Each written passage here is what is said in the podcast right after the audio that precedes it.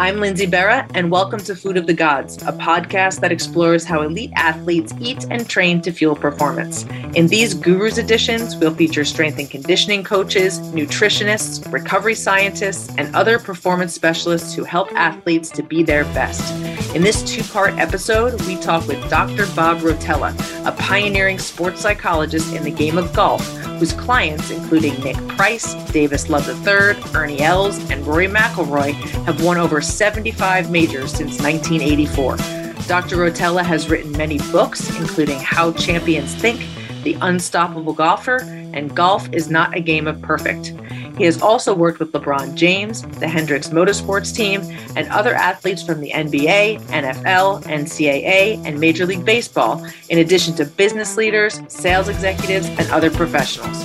Dr. Rotella's philosophy of establishing a routine and detaching from outcome to stay rooted in the present is beneficial for athletes, coaches, executives, and basically anyone who wants to improve their performance by mastering their mind you're mentioning Kevin Durant in the Olympics, and I'm thinking right now about Mikaela Shiffrin, the the yep. skier. She just got disqualified two races in a row, and we saw her on the side of the course with her head yep. in her hands, and she's having her moment, and she's angry at herself. But I would bet you she comes out the next race, she's not going to be thinking about that. She had her moment, she left it over there, and now she's got to go out and run the race she wants to run, and she's going to do that by you know hopefully yep. skiing and and having fun the way she knows how. Yeah, it's interesting. I, I I listened to her interview, and all I could take of it is like she wanted it so bad. The expectations were so high. And then she said, I, I, I wanted to go as fast as I could go. And well, part of it is she's great because she's willing to go on the edge of wiping out. And if you're not willing to go on the edge of wiping out, you don't win a lot. Mm-hmm. But I would have said to her, You're so good. That's why you've won so many times. You don't have to. You just have to ski average. They'll hand it to you. You know. Yep. My guess is after those two races, it'll be interesting to follow to see if she basically surrenders and says, "Okay, I've screwed it all up. The hell with it. Just go ski." Yeah. And you know, I'm hoping she comes back and skis great. But if she doesn't, probably the week or two after the Olympics in her next races, she will. Yes. Because um, it won't matter anymore when when you look at individual sport athletes and team sport athletes every team is different every individual is different. How do you as a, a performance coach assess what each individual what each team needs from a mental skills development perspective? Um, if you want me to be totally honest i have no idea. Um, no i you know from the first day i coached I had some intuitive ability to read kids and, and people and know what to do to get them where they wanted to get to. Um, I have, it's kind of like what we're just talking about with athletes performing. Yeah. I have a lot of that when I'm doing sports psychology. Like even talking to you right now, I'm not thinking before I say anything. It's just yeah, coming yeah. out. And I could get in trouble maybe, but you know, hopefully not. But I mean, I'm just going to say whatever comes out, you know, and it's very intuitive and very instinctive. And you know, it's it, now sometimes with with teams, a coach will tell you, you know, what they think the team needs, mm-hmm. and sometimes over time, I find out they were right on, and sometimes we do some of what they want and we go in a different direction. But you know, the bottom line is, in general, people in sport, at the high level they really want to win. Mm-hmm. They really want to play great in basketball, you know, people would really like to score and be able to shoot better. They, you know, they'd like to be competitive, and everything we're doing is to help them do that better. Um, in golf, when you spend your whole life trying to be great at golf, and then you go to the biggest tournament of the year, the urge to try hard. Like I was with someone today, and I said, as a college kid, and I said, so you want to play the tour and win the Masters? Yeah, you know. And I said, okay. So everything you're doing starting now has to prepare you to stand on the 18th tee on Sunday, tied or one ahead of Rory McIlroy and Justin Thomas, and step up on the 18th tee at Augusta. That's a shoot, and step up there and just say, "I've been doing this my whole life. I got to now just get up there and see it and let it rip." And then you hit your second shot and you miss the green 10 yards short. Now you got a difficult pitch shot. You better be prepared to just let yourself do it. And then you got a four and a half foot putt to win. The urge to want to take your time and get careful is unbelievable. And you have to be prepared to get past that and let yourself just go through routine and putt it. And that's why we spend so much time talking about you have to feel like you're destined to do something unbelievable with your career. And you've spent thousands and thousands of days seeing it in your mind's eye so that it's like a deja vu experience when you get there. Like, I already know. I, I don't know when it's going to happen. I just know it's going to happen. And man, I'm having a ball going through life waiting to see how this is going to turn out. It's kind of like when you decide you're going to do a podcast. I promise you, if you had this idea of doing a podcast, okay, and every time you got ready to do it, you go, oh God, everyone's going to hate this. No one's going to ever listen to it. It's going to totally bomb. I'm going to be a total embarrassment to me and my family. You would never have done it. No. Somewhere you were able to get this idea, and it's just your ideas about you and your life. And somehow in your mind, you could see it being a huge success. Um, and you get people to come on and talk with you and you go, wow, how cool is this? uh, yeah, I mean, like when I go back to my old high school and someone asks me, how does someone from a small town in Rutland, Vermont get to work with the people you've gotten to work with? Um, you play Division two basketball and you work with LeBron James, you work with Anthony Davis, you work with Derrick Rose. I mean, you work with Devin Booker. I mean, how's I get? I have no clue. But I always tell the kids, nobody cares where you came from. We're all born to a mother. Haven't worked with anybody born to a father yet. Um, and we all are born in some small town, big city, this country or some other country. And we have ideas in our head that we call dreams. But I also tell them your thinking has to be consistent with your dreams. So if you want to win the NBA championship or the Super Bowl or the Masters, well, your thinking about yourself has to match that. You can't say I want to win it and then spend all your time worrying you're never going to win it. or not liking your talent. Like, you know, I mean, how good would Tiger Woods be if he didn't like his talent? Mm. Instead, spend his whole life saying, God, you know, if I just had better talent, I'd be really good. What if Tiger Woods said, you know, if I can't learn how to hit a driver, I'm never going to be able to win on tour? I mean, we just had a 20 year period where Phil Mickelson and Tiger Woods probably two of the weakest drivers of a golf ball on the tour for the last 20 years, dominated the game. Yeah. So they just found a way to win with what they had. I mean, your grandfather wasn't very big. He found a way to hit home runs and be a great player. He didn't say, Oh God, if I was six four, I could have been a really good baseball player. You know? And you could have said, Well, what makes me think I could do a podcast? So you obviously have a bit of an attitude about yourself. I love it, you know. I mean, but I mean, you have to to do anything and succeed at it. And for just being honest, I don't understand to this day why we're not teaching this stuff starting in fifth grade. Yeah. Why I, we're not teaching people about dreams and belief and commitment. And you know, it's just in, in a capitalist society, you think we'd be teaching everybody in school about success. We'd have them reading books about the most successful people in America and how they got there. I, I think it's so interesting that you just we're talking about Tiger Woods. You don't believe in your skill, right? So I, am an, a hack golfer. I'm like a 20 handicap. I just started a couple years ago, but like I'm a lot better if I decide that I'm going to go play this game called hit the ball and follow it. It's not golf, and I end up, you know, get having some great shots, you know, whatever. But you see plenty of people out on the golf course who make a bad shot and instead of just following it and hitting another one, they spend the whole time finding the ball, telling themselves how bad they are. You stink, this, that, and the other thing. And I, I think at the end of the day, like, you know, those professional golfers, they know they don't stink. So they're not going to be talking to themselves in that negative way because they it, it's not productive and they know fundamentally deep down they don't stink. But the average person has a harder time with that negative self talk. What do you say to those people? I'd say probably all the pro golfers would tell them it's just as hard for them. Yeah. Some of some of them would say it's even harder for us because we just watch ourselves in the practice area hit 50 shots that were so good it's ridiculous. you know, and so their expectations are through the roof.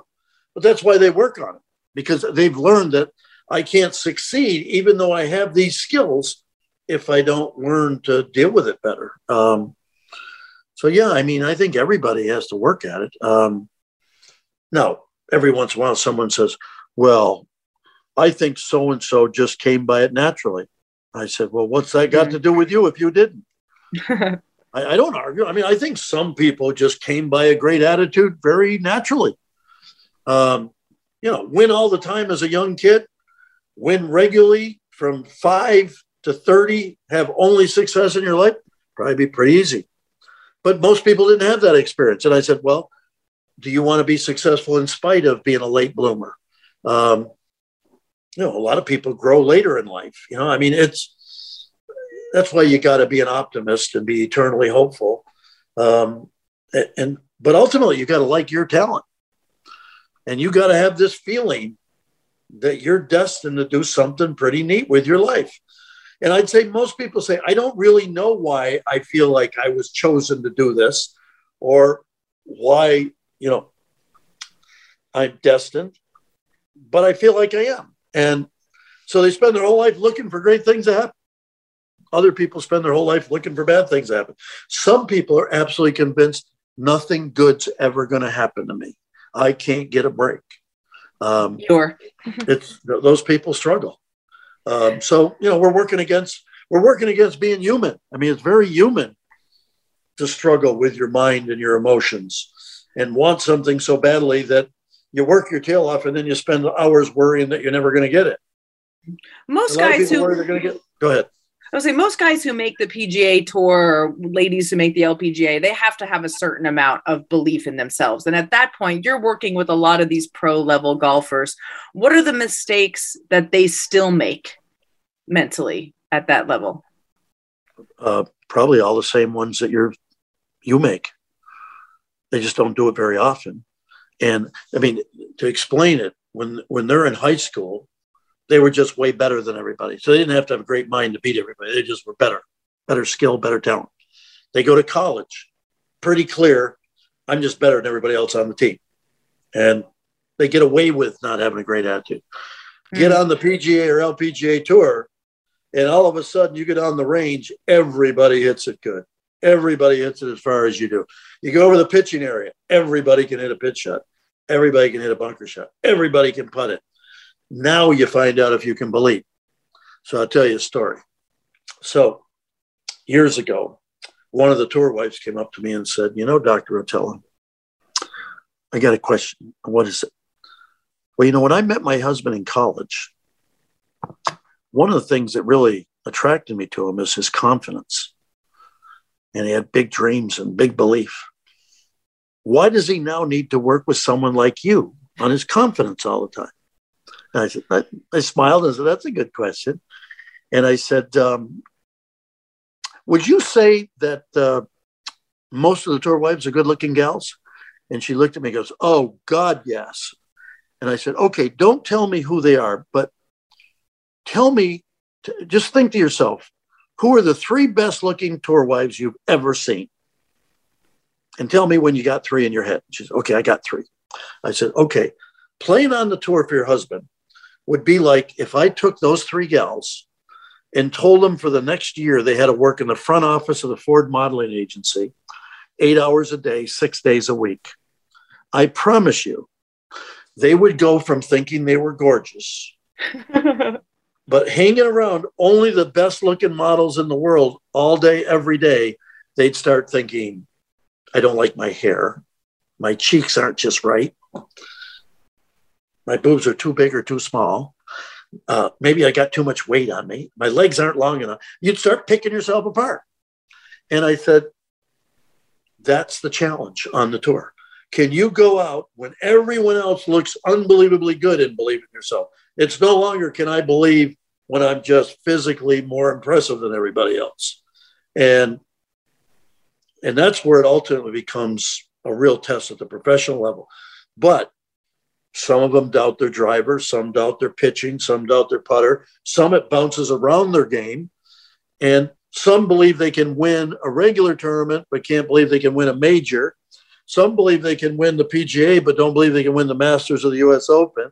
Uh, I mean, some believe they can win if the top 20 players aren't in the field, but when the top 20 players are in the field, they don't think they have a chance. I mean, some people think they can win once, but they don't think they can win all four of the majors. I mean, it's all the bottom line is if you don't think you can win, you'll find a way to screw it up. Wow. And what about like I, think that there's a lot of golfers who listen to this podcast. We had Gary Player on and had a great response, and Billy Horschel. So I think people like golf who listen to this. And I know that there's people who stand on the tee and they're already worried about their, you know, chip shot or the putt that they didn't make the last time they played this hole. And I feel like that might be something that most pro golfers are better at not doing, like worrying about the tee shot while they're on the tee and worrying about their second shot when they're at the second shot. How do you how do you teach that? Like be, the being where your feet are part of athletics. Well, I mean, you end up getting a, you know what we call a routine, you know, and basically, I want players. There's you know somewhere between a 30 and 40 second time period when it's your turn to play, where I want you to go into your own little world or your own little bubble and get lost in it where nothing in the world exists but you and the ball and where you want the ball to go. And then you flip out and you sling the ball in between shots and then you lock in again and do your thing. And you have to get really good at doing that.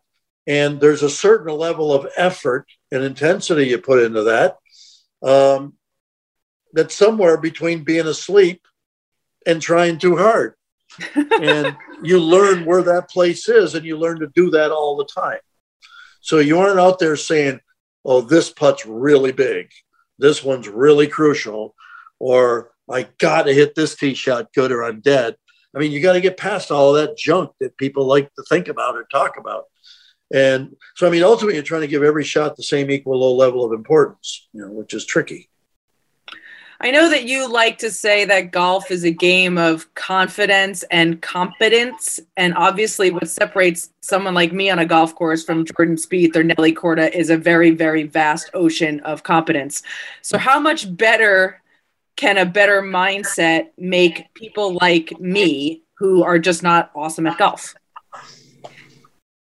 Well, first of all, if your head's in the right place, you're going to enjoy it more. Mm-hmm. Second of all, it's going to allow you to play at least up to your level of competence at this moment in time. Yeah. Third of all, if you have a great attitude, you'll have the attitude that with my talent, if I make a commitment to it on a regular basis and sustain it for several years, I could get really good at golf, and I'll be kicking Nelly Korda's butt in a few, in, you know, six, seven years. Unlike because I'm because I'm extremely gifted. You know, that would be. You know, I mean that that's. But I mean, yeah, like if if you don't have a good short game, you're only going to get so good because there's a lot of those shots. Um, so I mean, know, there's certainly skills you have to develop, and if someone comes them by them naturally, like every once in a while, I'll have a little kid come to me who's eight years old, and he swings beautifully and hits the ball unbelievably good and can pitch it and putt it, and you go, oh, you lucky kid, you know, because mm-hmm. not many people have that happen. But most people had to develop the skills. And a lot of people can't handle that. There's a lot of skills and they're fairly difficult for most people to learn. And it takes time and patience and sustaining a commitment. I think a lot of people commit, but they can't sustain a commitment. And even for good athletes, you know, I mean, you can take some world class basketball, football, and baseball players who can't break 80 at golf, which is amazing when you think about it. And they play a lot, you know? So, I mean, I, I think golf, golf, golf is, interesting though. It's true. It, you're out there all by yourself, and the ball is just sitting there looking at you, like not moving. There's no teammates you can pass the ball or the blame too. Eh, you're very much out there, out there on your own. And I always say, if somebody threw the ball at me, I'd hit it a lot further than I would when it's just sitting there looking at me. So, so whenever people say that to me, I say, well, that's why I teach people to take a lot less time. Everyone yep. says golf is hard because it's not a reaction sport. And I say, well, you can let it be a reaction sport. Yeah. You can just look at the target and react to it and be unconscious. So that it's just like playing soccer or some other sport. I mean, basketball players, they usually shoot better when they don't have time to think. Um, you know, if the other team drops back in the zone and the guy takes his time and goes, God, make sure you make this. Well, they a lot of times don't shoot as well. Um, but I mean, the point is, you're everything you said about golf is true, but it's a lot easier if you make it more of a reaction sport. Do and you think? Legal. Yeah, maybe there should be more jogging between shots. It would be much faster too if people just in general you'd get off the course more quickly. You just ran from point to point and gave it a whack. You know. I think I think you could probably build a case for that. Yeah, our mental but the problem, skills. The group in front of you is walking slowly. Yeah, you got that too. You just got to hit it right into them, right? Are mental oh. skills more important when you're playing well or when you're playing poorly? Well, I'd say both. I mean, when you're playing well, good mental skills keep you from starting to think about it and analyze why you're playing so good tonight so I can remember it tomorrow. I mean, you have to really just totally go unconscious and just let it happen and when you're struggling, you have to stay upbeat and patient and positive and in the present moment and take it one shot at a time. I mean, you know, so I mean, I'd say in both, it's really important. When you have somebody who goes out and, like, you know, plays the round of their life after not playing all winter, and yep. then it's like downhill for the rest of, of the year, is that just about expectation? Like, what does that say about expectation? it says a lot about expectation and also says a lot about the fact that you already have a good swing, even though you haven't been swinging all winter. Um, but the more you play, the more you start thinking about how to swing and yeah. hitting bad shots. And I mean, your mind is very clear and empty usually the first round or two or three. And because it's a game of mistakes, the more you play it, you're going to miss your share of shots. Do you find that it's easier to coach older athletes or younger athletes? I don't really care. It doesn't matter. Like how, how does an athlete's body of experience, like as they get older, do they become more set in their routines and more confident, like, you know, the crafty veteran who can get out of all the situations? Or, um, you know, like yeah, do, do the young kids tend to be more nervy? Do you find that at all? Uh, you know, with the older athlete, depends on what have they learned from their experience. Sometimes with older athletes, they've been successful in other things in life because they tried hard and worked hard, and they have to learn. They're going to have to let go of some of that when it's time to play. Um, some people have lost all their confidence. Some have learned a lot of confidence. So some of it's what, what have you learned from your experience? Have you gotten better or bitter? Um, oh, good question. And sometimes you have young athletes that are very unconscious, and it's pretty easy. And sometimes you have young athletes that have been beaten up already and have had people tell them they're not very talented and they're never going to be any good. And they have to really learn to believe in themselves long before anybody else believes in them. So I don't know. I don't, you know, the only guy that was close to Yogi with brilliant sayings was Satchel Paige. Yes, sir. and Satchel said, when they asked him, How can you be pitching so successfully in your 50s? He looked at the reporter and said, How old would you be if you didn't know how old that you was? Yep. Which is really brilliant. Mm-hmm. And then again, they asked him about age and experience, and he said, uh, Age is all about mind over matter. If you don't mind it, don't matter. Yep. You know, he's right up good. there with Yogi in terms yeah. of genius. You know? yeah. I was gonna I was gonna ask you how you get players, you know, when they have like a, a bad streak, how you get them to find their confidence again. And it reminds me of the yogism that when you mentioned Satchel, I just what just uh, thought of Grandpa had a couple games where he didn't have a hit. Somebody asked him, What are you gonna do about this slump? And he said, I ain't in no slump. I just ain't hitting. You know, he just and it's uh, the truth. You know, when I I remember um, Will Clark, we used to use a line in baseball, like if he struck out three times, he'd say, Welcome to the big leagues. I just made three great at bats. And that pitcher threw some really good pitches and got me.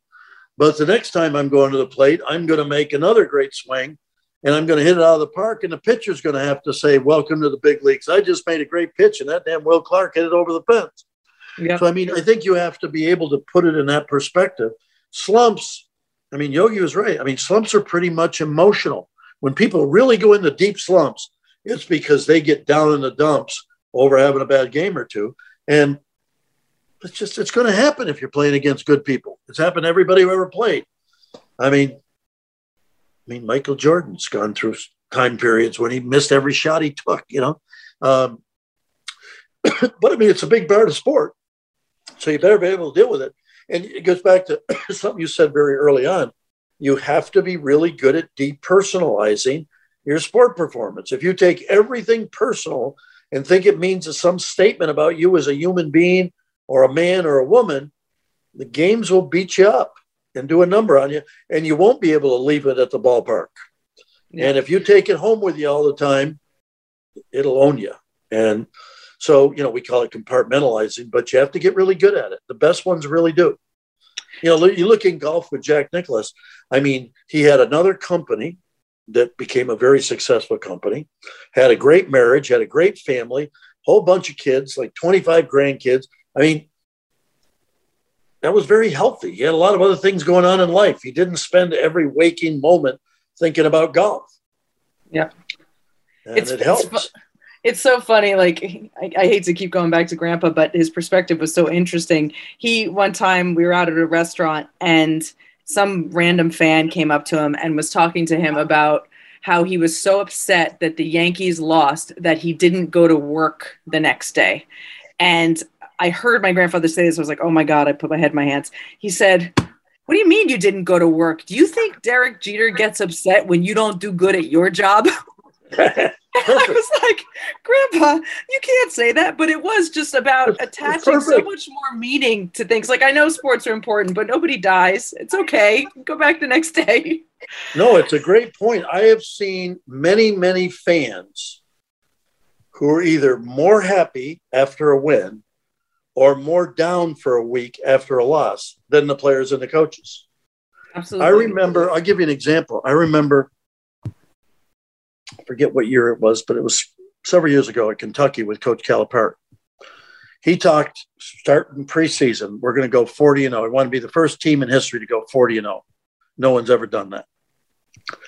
And we got to the semifinals undefeated, and we lost to Wisconsin on a couple of unbelievable shots at the late in the game, and we ended up the year 38 and one.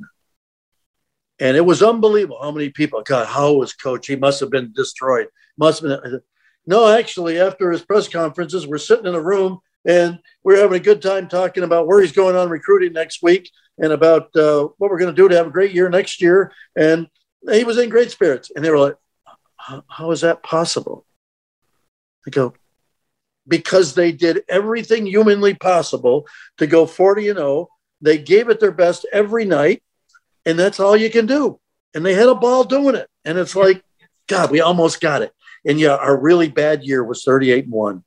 Terrible. Terrible. Yeah to you before i let you go i want to like give some folks some like servicey type things are there any like mental skills exercises that you use with your pros that are beneficial for normal people be them you know hack golfers or ceos um, anything that they can do to kind of like we say keep their feet where they are help them stay in the present and not attach so much meaning to things yeah, no no, there's nothing they can do. no, no, there are no skills. They, I, all I want, I've spent my life. See, I think people are too into psychological techniques. Okay. I'm teaching people sure. that you have a mind and it's yours and you have a free will. And I want you to hold yourself responsible and accountable for how you think about yourself and feel about yourself. I don't want you to use some mental skills. I want you to own your mind, and it's about how you think. So, if you want to be a great soccer player, then if you're going to think about soccer, think about playing great, or don't think about soccer. And a lot of people spend a lot of time thinking about playing bad. You know, if you're going to be a goalie, don't think about people scoring on you. Think about making great saves. You know, so I mean, it's I, want to make it that simple that it's your thoughts about you and your game. And you tell me you love this game. So I want you to feel like you love it when you're doing it. I don't want you to get on the field and feel like, oh my God, I could get killed. This would be so bad if we lose. It's like, I want you to have fun playing the game. Winning is one of the things that happens when you play a game, but losing also happens, and everybody loses some. But I remind people when it's all said and done, like we'll go back to your grandfather. I mean, everyone's going to talk about the world championships he won. They're going to talk about his home runs. How many people talk about his strikeouts? He didn't have very many strikeouts, just for the record. yeah, no, there weren't. But I mean, nobody talks about him. Yeah. If he made it, I mean, he probably made some errors. No one talks about how many errors Yogi made. They talk about all the great, and, and you have to understand that. Live for the good stuff. Don't live for the bad stuff. And I think also the best. Your people, mind, own it.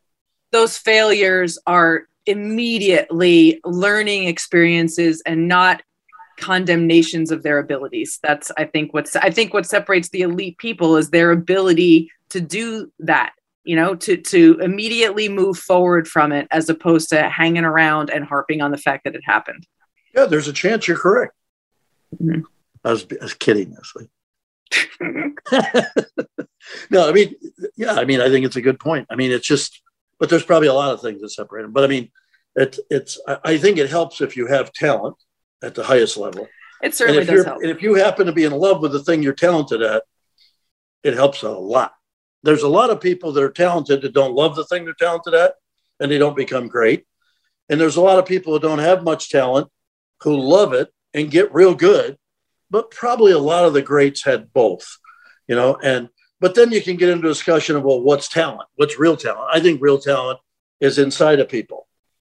I don't know if it's in the mind or the heart or the soul or the human spirit because I don't think you can take a picture of it, but it's inside yeah. of people. I think there's those. Then there's those people who have that talent on the inside of believing that whatever they do, they'll be good at, and they are. Whether yep. it's golf or sewing or yep. you know being a dad yep. or whatever, they end up just consuming themselves with it. It would be a good. It would be a, confidence would be a really good thing to have. Yeah. And if you don't, well, if you aren't born with it, then learn it. I'm gonna go learn it. well, you got well, it, woman. I just talking to you. You got a lot of it. Look at you. I mean, you're like uh. you're like you're like made for doing podcasts. Well, there we go. I wish yeah. I was like you know made for uh, making a par all the time, but you know what? Sometimes the ball goes in the water, and you got to laugh at it and get a new ball and move on. By the way, you haven't even thought of promoting my latest book yet. Tell me about your latest book, yeah, Dr. Make shot. Well, I only got time for a minute, but I mean, make your shot, your make your next shot your best shot. It's my latest book. I mean, I think most of your listeners would want to read it and buy it. I would think. Absolutely, I will go yeah. read it and buy it because my oh, my last shot isn't usually very good, so the next one's got to be better. beautiful. Good. Well, thank you so much, Good. Dr. Rotella. I really appreciate you coming on the show. It's, it's great being with you, young lady. Have a great time. Take care. Bye bye. Bye bye. Bye. Thanks so much to Dr. Rotella for joining us on Food of the Gods. For more information on Dr. Rotella, visit his website at www.rotellaperformanceworkshops.com. Until next time, for more information on Food of the Gods or to download other episodes, visit us at foodofthegodspodcast.com or wherever you listen to podcasts. You can also follow us on Instagram at, at Food of the Gods Pod or email us at foodofthegodspodcast at gmail.com. Food of the Gods is a Digitant podcast production.